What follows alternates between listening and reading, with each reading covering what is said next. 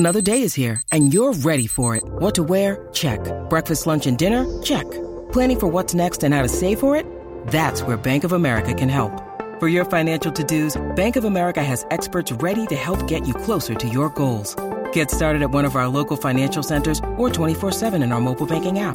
Find a location near you at bankofamerica.com/talktous. What would you like the power to do? Mobile banking requires downloading the app and is only available for select devices. Message and data rates may apply. Bank of America N.A., member FDIC. Welcome to Curaleaf, a medical marijuana dispensary. Whether you're a longtime patient or you're just getting acquainted with this incredible plant, Curaleaf of Pennsylvania is honored to guide you along your medical marijuana journey. This is the Blue White Breakdown, the premier podcast for all things Penn State football. Talk about culture. It's something that should show up in every aspect of your program. It's the Blue White Breakdown, brought to you by Penn Live. Here are your hosts, Bob Flounders and Daniel Gallon. Okay, Penn State fans, the Blue White Breakdown podcast, Penn Live's Penn State football podcast. Try saying that 5 times real fast, Daniel. It's very confusing. I'm Bob Flounders, joined by Daniel Gallon. We are in Tampa, Florida, not that far from Raymond James Stadium. It is beautiful down here. The temperatures were supposed to be in the 80s all week.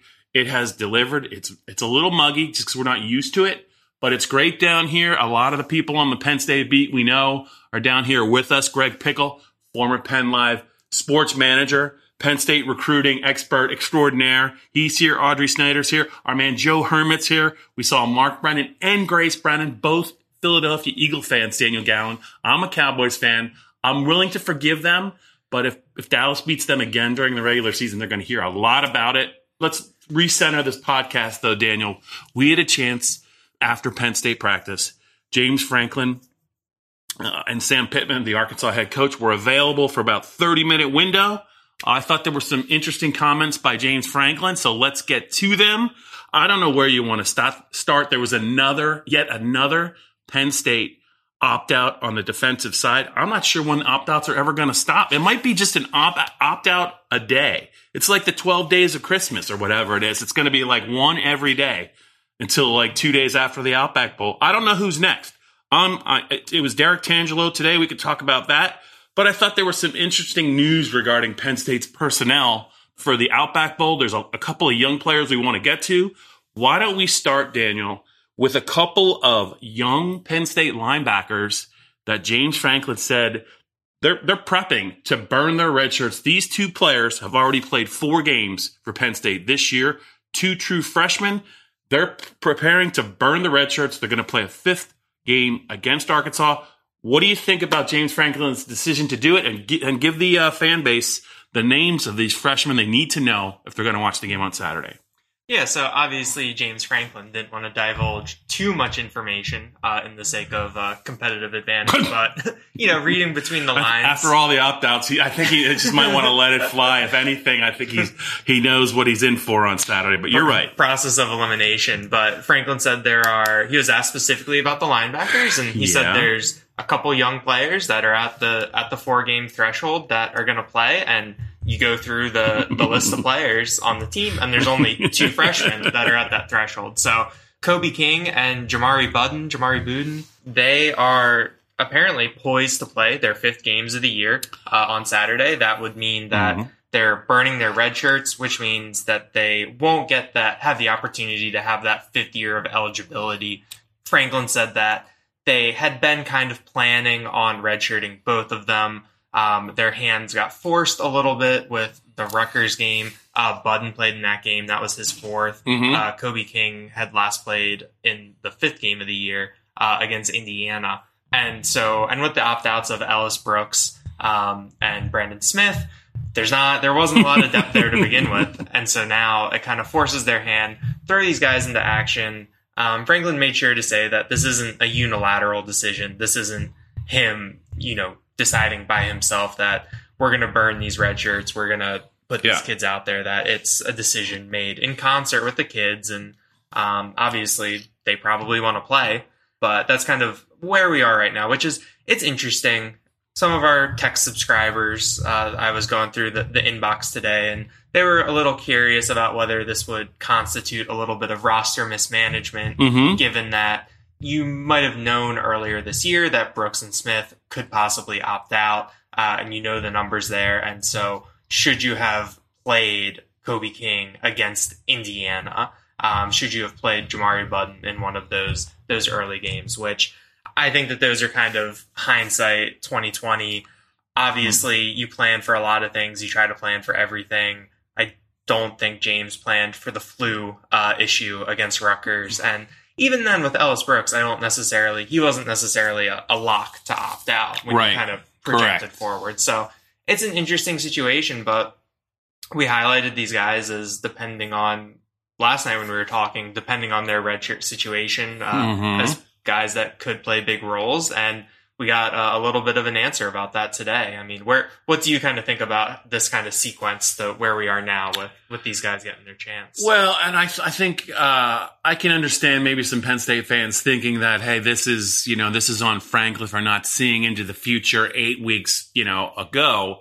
But I would almost argue the other way, that in this day and age of the transfer portal and this day and age of young players wanting to play right away, if they're good enough to play, if they have a chance to play in a bowl game and they think they're good enough to play in the NFL, and you hold them out when they want to play and their parents want them to play, that could just be a black mark against you moving forward with regard. You just don't know what's on their minds. And James did make it clear that he did not make this decision for them. He made it sound like, both the parents and the kids were all in on wanting to play. I don't think you can fault Franklin or his staff as far as long-range planning, especially regarding the opt-out situation. And it almost kind of sounded, listening to James talk about it this year, James is a big-picture guy. He's a CEO, right? But this is the first year he's ever had opt-outs. And not only is it the first year he's ever had an opt-out, he's had 5 or 6 of them. And he said, this hasn't caught him by surprise, but I have to think there was a point either in late November or early December, and they're not even over yet. We don't even know what P.J. Mustafer's going to decide. There still could be another player, I think, on the defensive side that might say, hey, they are both running out of time. And technically Mustafer would not be an opt-out, but I'm just saying leaving school. I just wonder how big his eyes got when he found out the sheer volume of players that were like, hey, this is it for me. 7-5 of the last 5 of the last 7. Going to give the NFL a shot. I think maybe Brandon Smith, and I think probably Ellis. Well, Ellis Brooks was done anyway. I don't think could he have come back for a 6-year? Yeah, he could have come back. That's for a 6-year, lot of time. That's a lot of linebacker play, though. If you want to play in the NFL, I think James had an idea he was going to lose some guys, but I just don't think he knew there were going to be this many of them. So I wouldn't be too hard on James Franklin, but I think now the linebacker picture for the Outback Bowl, Daniel, is coming into focus because, at the start of the week, I was like, I don't really know if they can have a 2-deep at linebacker, quite frankly. And they're facing an Arkansas team that runs for an average of 217 yards per game. But if you start with Curtis Jacobs, you include the 2 true freshmen, Buden and King, and now you're talking about Charlie Catcher, if he's healthy, Jesse Lucchetta, who's got plenty of linebacker experience in his background, Jonathan Sutherland, who began the year as a safety, has probably been working exclusively at, I think it was the Sam position that Curtis Jacobs plays for this game. So he is another linebacker. And then Tyler Elsden, as long as he's healthy, I think he would be another guy. So now I think the good news, Daniel, is Penn State probably does have enough linebackers. They're not experienced, but they have enough physical body types to play linebacker. On the other hand, when you look now at the defensive line, with Jesse Lucchetta probably playing most of the game at linebacker, and you look at Derek Tangelo's decision to not play in the game, I don't know. I don't think you have a 2-deep or 8 defensive linemen that you can really play in this game. If you do play 8 of them, I don't know what kind of level of play you're going to get. The defensive line now, for me, becomes a big problem. Yeah, I think the defensive line, it's going to be kind of held together with tape and a little bit of hope in certain spots. Obviously, you're asking a lot out of some of these guys, Kazai Izzard, Devon Ellis, both of whom have played really well, but Tangelo down the stretch after Mustafer got hurt had was just playing at such a high level and was just impressing in just a really, really good way that it's a pretty big loss. I mean, I think that when bowl season started, he wasn't necessarily someone that you kind of had penciled in as definitely, on the same tier as Smith, Brooks, Brisker, Dotson, Evakidi, like that kind of thing. But that's just kind of how the game is. He wants to give it a go in the NFL, and the easiest way to do that is to get a head start. You got to start early, and you got to be ready to go when it comes to training. So I think that's kind of where we are at this point in time on Wednesday afternoon. We had talked yesterday, and we focused a lot on the opt-outs, and that was after Evakidi announced. Now, 24 hours after that, Derek Tangelo announces. But I think that what Franklin said is pretty true, and this is kind of what I thought, that they're not surprised by these announcements and that the timing has more to do with when either the program or the kid wants to announce as opposed to when he actually made his decision. And I think that's something that I think was good for Franklin to communicate and kind of actually get out there at this point. I almost think that whether the Penn State fan base likes it or not, whether the college football world is ready or not, all the cards, all the signs, it might be Fatuma Moba time in the Outback Bowl. There, I don't see, he's a Susquehanna Township graduate, super strong, a raw player at Susquehanna Township, which is in the suburbs of Harrisburg. One of my buddies coaches on the staff. He's been telling me about this kid for 2 or 3 years. Penn State liked him, but he's raw. But I just think that, if you're going to play 4 defensive tackles against a team that wants to run the ball as much as Arkansas, I think he's got number 55, I believe. He's got to be in the game. So if you're looking for a super sleeper to win the day for Penn State, maybe on a defensive stand. I'm not saying it's definitely going to happen, but maybe Fatuma Moba. Maybe just think about that name. He's got a great name, great kid. In his second year, although technically last year was a pandemic year, so really it's just his first year. A name to remember, Fatuma Moba. But yeah, that defensive tackle picture, boy, I just don't know. They're very low on bodies, and I think that if you're Arkansas's offensive coordinator, and you're the Arkansas running back in the Arkansas running back room, and you're the Arkansas offensive line, and you're that running quarterback, I mean, I think you just say, look, we're going to have about 70 snaps in this game. I think 60 of them probably. Let's just run the ball. And even if it doesn't work early, I think by the third quarter, these guys are going to be in trouble depth-wise. So I don't know. Anything can happen. If Penn State had a running game, maybe where they could hold onto the ball, maybe I'd feel better. But I don't think they have that.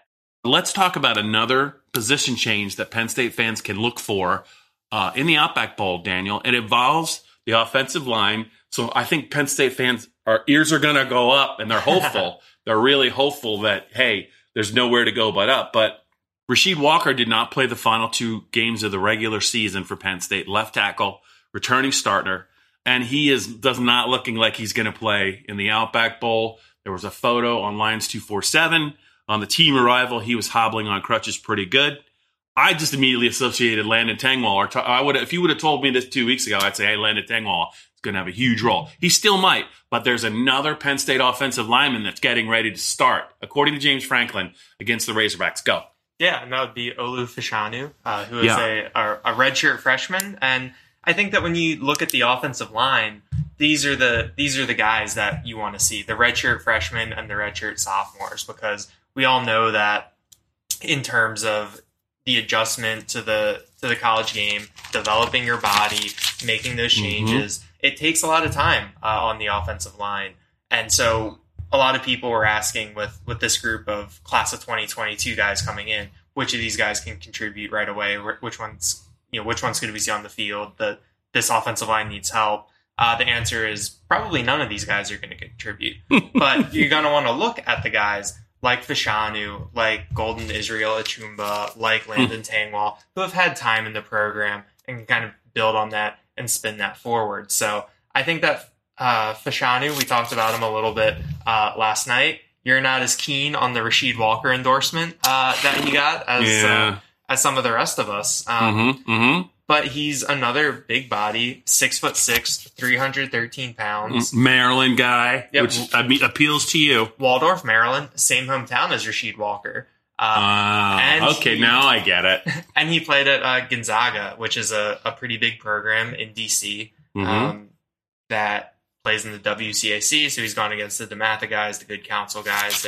There's a high level of competition there. So I think that Fashanu is someone who has gotten mentioned here and there. I think Walker kind of putting his name out there obviously prompted Franklin to get asked, Phil Troutwine to get asked, and they were complimentary of him. So he's a redshirt freshman, so he had all of last year, despite the pandemic nature of it, to get adjusted, to work on his body, and now he'll get the chance, it seems, to go at left tackle against an SEC defensive line. This is the Blue White Breakdown. Welcome to Curaleaf, a medical marijuana dispensary. Whether you're a longtime patient or you're just getting acquainted with this incredible plant, Curaleaf of Pennsylvania is honored to guide you along your medical marijuana journey. Have questions? Visit us at cureleaf.com or stop in to see us at any of our 12 locations. Let's talk medical marijuana and let our confidence become yours. We're going to press on here on the Blue White Breakdown podcast. Bob Flounders, Daniel Gallon. We're in a Tampa Bay hotel room trying to get optimum sound out here because, Daniel, I'll tell you right now, if I go outside by the bar and we try and do this podcast, I'm going to try and drink like 7 beers in the 24 minutes we're allotted to do it. But I'm trying to be a professional, so we're staying indoors at least until this podcast is over. Let's spin real quick the Penn State O-line wheel for Saturday. Okay. All right. So we're going to assume Rasheed Walker out at left tackle. Olu is in at left tackle. So we got one position settled. I got 5 more names on my list of guys who could play or start in the game. I think you and I could come to the same 5 names. But let's go back and forth with what you think the offensive line might look like. Olu's the left tackle, so let's go left to right. So who do you got at left guard on Saturday against the Razorbacks? I think it would be Eric Wilson. I didn't even have him on my list. Nice. Didn't even have him on his list. Well, okay. I'll give you my thinking for that. He is clearly going to play in the game. Okay, then who do you have at center? Juice Scruggs. All right. So what does that mean for Mike Miranda, who's, I think when he wasn't the starting center, was he playing right guard? I thought he was playing left guard. Maybe he's going to be your right guard. Right guard. I think that it'll be Scruggs at center and then Miranda at one of the guard spots. Okay. All right. So does Bryce Effner fit into the starting picture now that Caden Wallace, he played against Michigan State, I think. So yeah. Are you thinking Effner comes off the bench? Yes. I think Effner would once again. Poor Bryce. Once again be the number 6 offensive line. And that means old Landon Tengwall, who's not that old, is the other guy coming in off the bench. Mm-hmm. Well, that's a pretty sound 7. Here's what I would think though.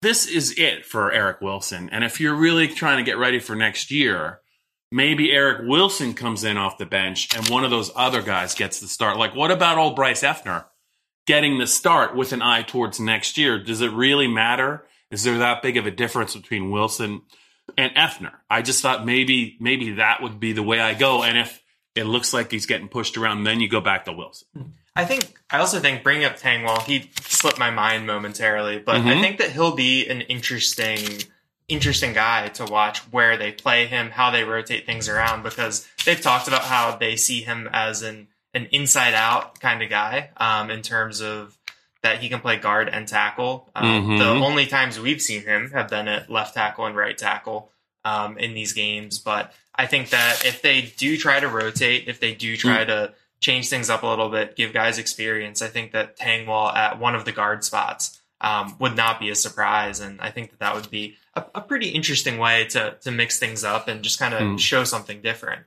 So we are going to take Franklin at his word when he said Olu. He didn't really come right out and say it, but it looked like Olu was on track to start in the Rutgers game because he said they were dealing with, I think, the flu and some other things, but he said he was hurt. So if that's true, because I know he played earlier in the year.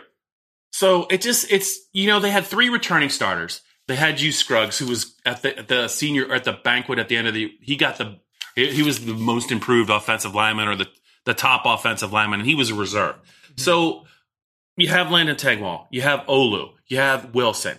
But do you remember, about halfway through the season when he said, had this kid not gotten hurt, Salim Worley was going to start. Do you mm-hmm. remember he said that? So I just want, I feel like he's throwing out too many names there for potential starters, giving the state of the offensive line with Bryce Effner.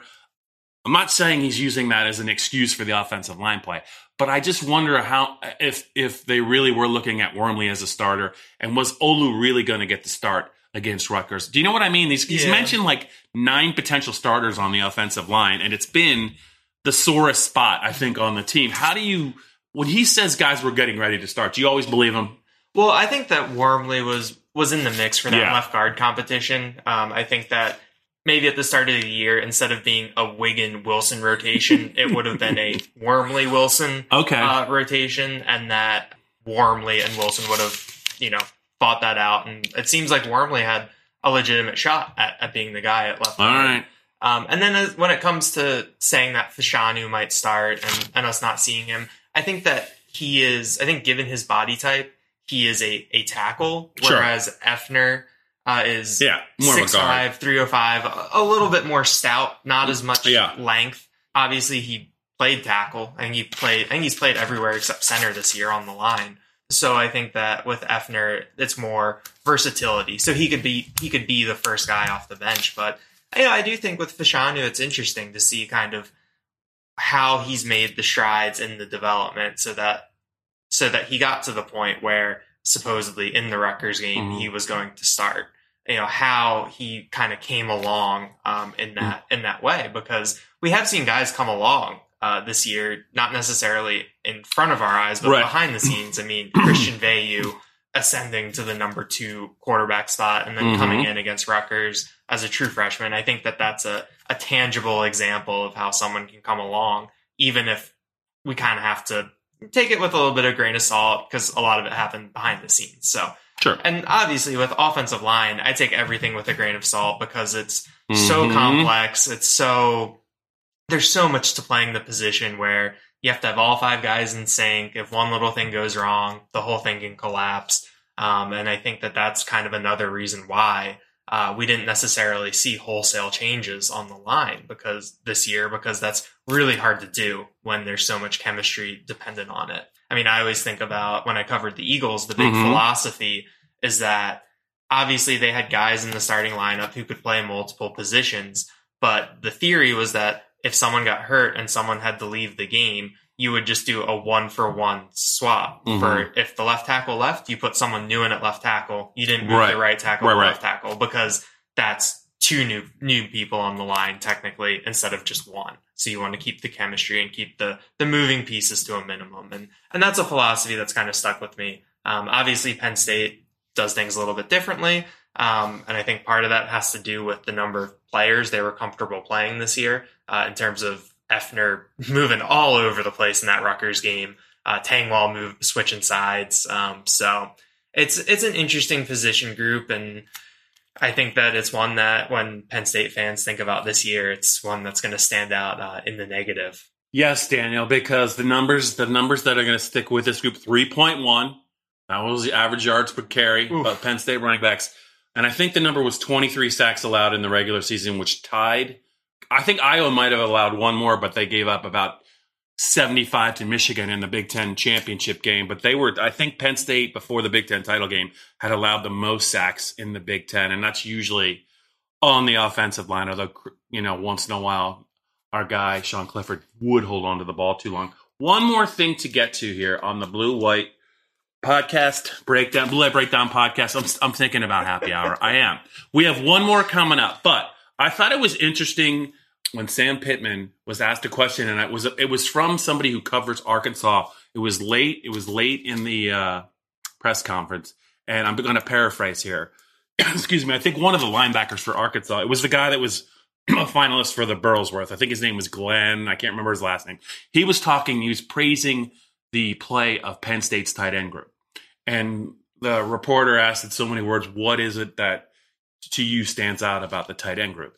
And he started to talk about the tight end group. And then out of the blue, he just sung the praises of Keyvon Lee. Now, my question for you, this is going to be like a trivia game because it's your first year on the beat. Mm-hmm. This isn't a James Franklin question, but when you hear that and the person that's being asked the question immediately changes the subject and goes to another position group that underachieved, but the runner himself, Keyvon Lee, who he singled out, was clearly a stud to all of us. Does that say more about him just being impressed by Keyvon Lee, who didn't really carry the ball until the final 3 games of the regular season, or did he really not really want to talk about Penn State's tight end group as maybe a good group? That's an interesting way to look at it. Because I've had it with the tight end group, because I just think that after James set the high bar in Indianapolis, they had their moments early, but I just didn't see the development. Yeah, I mean, I kind of interpreted that as Sam Pittman is the CEO. Yeah.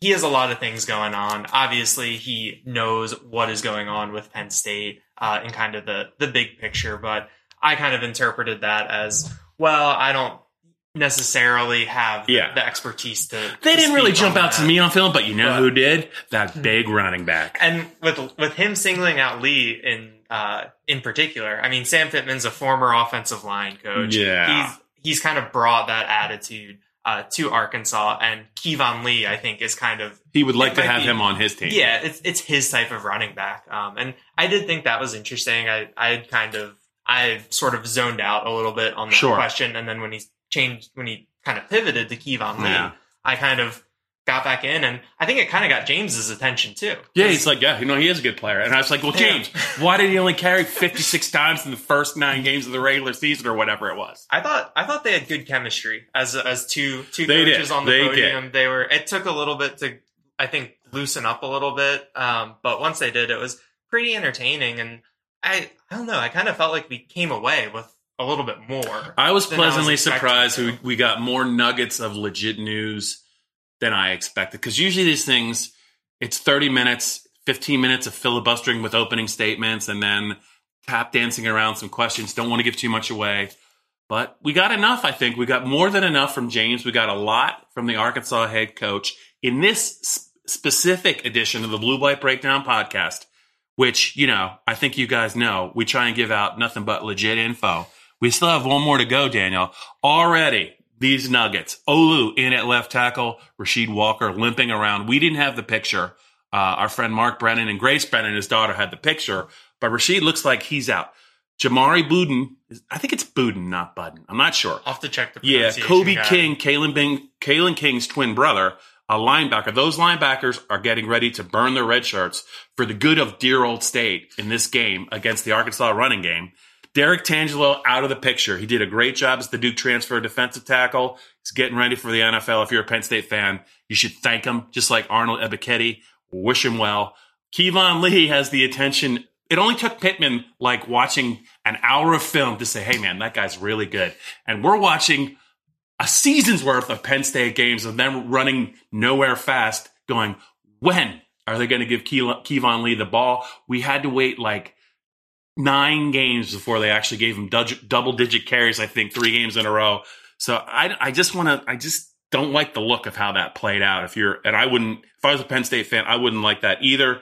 We talked about the dearth, that's the right word, of defensive tackles. Linebacker looks better, and we played kind of like offensive line Russian roulette with who might start for Penn State with Olu at left tackle. Neither one of us agreed on the starting 5, but I think Daniel probably had it much closer than I did, because I just kind of forgot about Eric Wilson. I just think the transfer, unless he's that much better than the other guys, I think you give the other guys a shot if they're coming back next year. Daniel, any parting thoughts for the Penn State fan base that is listening on hanging on our every word here on the second of 3 Blue White Breakdown podcasts? No, I think we've had a lot to cover, and I think we've covered it. And now we're one podcast closer to locking in these picks.